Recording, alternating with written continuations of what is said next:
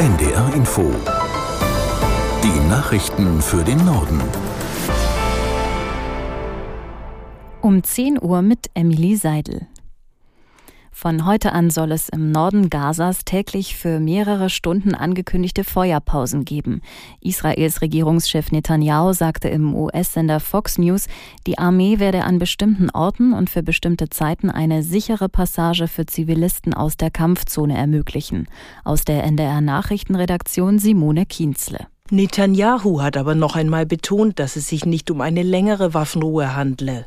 Einen Waffenstillstand mit der Hamas werde es ohne eine Freilassung der israelischen Geiseln nicht geben.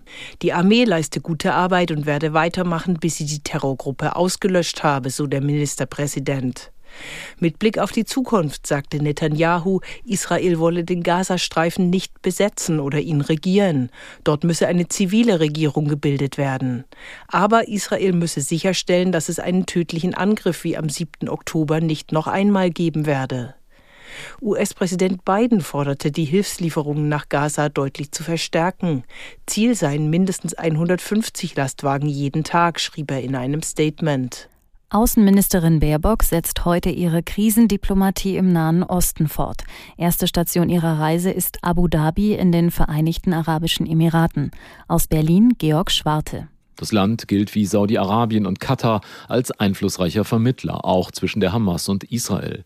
Nach Gesprächen dort will Baerbock am späten Abend deutscher Zeit weiter ins saudische Riad fliegen. Dort stehen dann morgen am Rande eines Palästina-Gipfels der Arabischen Liga weitere Gespräche, dann vermutlich mit saudischen und katarischen Vertretern auf dem Programm. Hauptthema neben dem Versuch, einen Flächenbrand in der Region zu verhindern und den Gaza-Krieg schnellstmöglich zu beenden, dürfte Baerbocks Bemühen um eine weitere Freilassung von Hamas-Geiseln sein. Die deutschen Justizministerinnen und Minister beraten auf ihrer Herbsttagung in Berlin darüber, wie jüdisches Leben in Deutschland besser geschützt werden kann.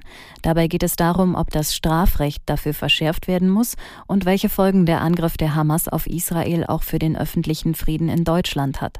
Außerdem befassen sich die Justizminister mit einer Gesetzeslücke beim Stalking. Betroffene sollen in Zukunft auch gegen heimliche Überwachung mit elektronischen Geräten wie GPS-Trackern vorgehen können. NATO-Generalsekretär Stoltenberg sieht die Unterstützung der Mitgliedstaaten für die Ukraine als gesichert an. Trotz des Krieges im Nahen Osten schickten die NATO-Staaten weiterhin Waffen und Munition in die Ukraine, sagte Stoltenberg im ZDF. Nach seinen Worten ist Deutschland inzwischen der zweitgrößte Lieferant von Unterstützungsgütern hinter den USA. Auch betonte Stoltenberg, dass mittlerweile in Rumänien F-16 Kampfjets angekommen seien. Dort würden jetzt ukrainische Piloten ausgebildet. Damit sich die Natur in der EU erholen kann, sollen künftig wieder mehr Flüsse in ihren natürlichen Zustand versetzt und mehr Wälder aufgeforstet werden. Unterhändler des Europaparlaments und der EU-Staaten haben sich auf einen entsprechenden Gesetzentwurf verständigt. Aus Brüssel Jakob Mayer. Das Gesetz soll helfen, mindestens 1/5 der geschädigten Land- und Wasserflächen in der EU zu sanieren. Dafür müssen die Mitgliedstaaten Maßnahmen ergreifen. Das gilt für Wälder, Moore, landwirtschaftliche Flächen, Flüsse, Seen und Meere. Um das Ziel zu erreichen, müssen die EU-Regierungen bis 2030 mindestens 30% der Lebensräume in schlechtem Zustand wiederherstellen. Bis 2050 sollen schrittweise 90% saniert werden. Dafür werden zum Beispiel Moore wieder vernässt und Wälder aufgeforstet. Der Chef der Gewerkschaft der Lokführer Weselsky macht in den seit gestern laufenden Tarifverhandlungen weiter Druck auf die Deutsche Bahn. Beide Seiten liegen noch weit auseinander. Ein Knackpunkt ist die Forderung der GDL nach einer 4-Tage-Woche bei vollem Lohnausgleich.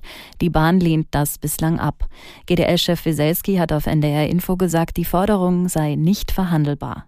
Unsere Leute, unsere Kolleginnen und Kollegen, die Eisenbahnerinnen und Eisenbahner, wollen Entgelterhöhung, wollen den Einstieg in die Absenkung der Arbeitszeit. Und jetzt haben wir im Wochenrhythmus Tarifverhandlungen, auf die wir uns jetzt erstmal eingelassen haben. Und die Frage, ob und wann wir streiken, ist noch gar nicht entschieden. Aber die Diskussion darum, dass wir zu Weihnachten streiken, nimmt überhand. Der GDL-Chef Weselsky auf NDR Info. Das waren die Nachrichten.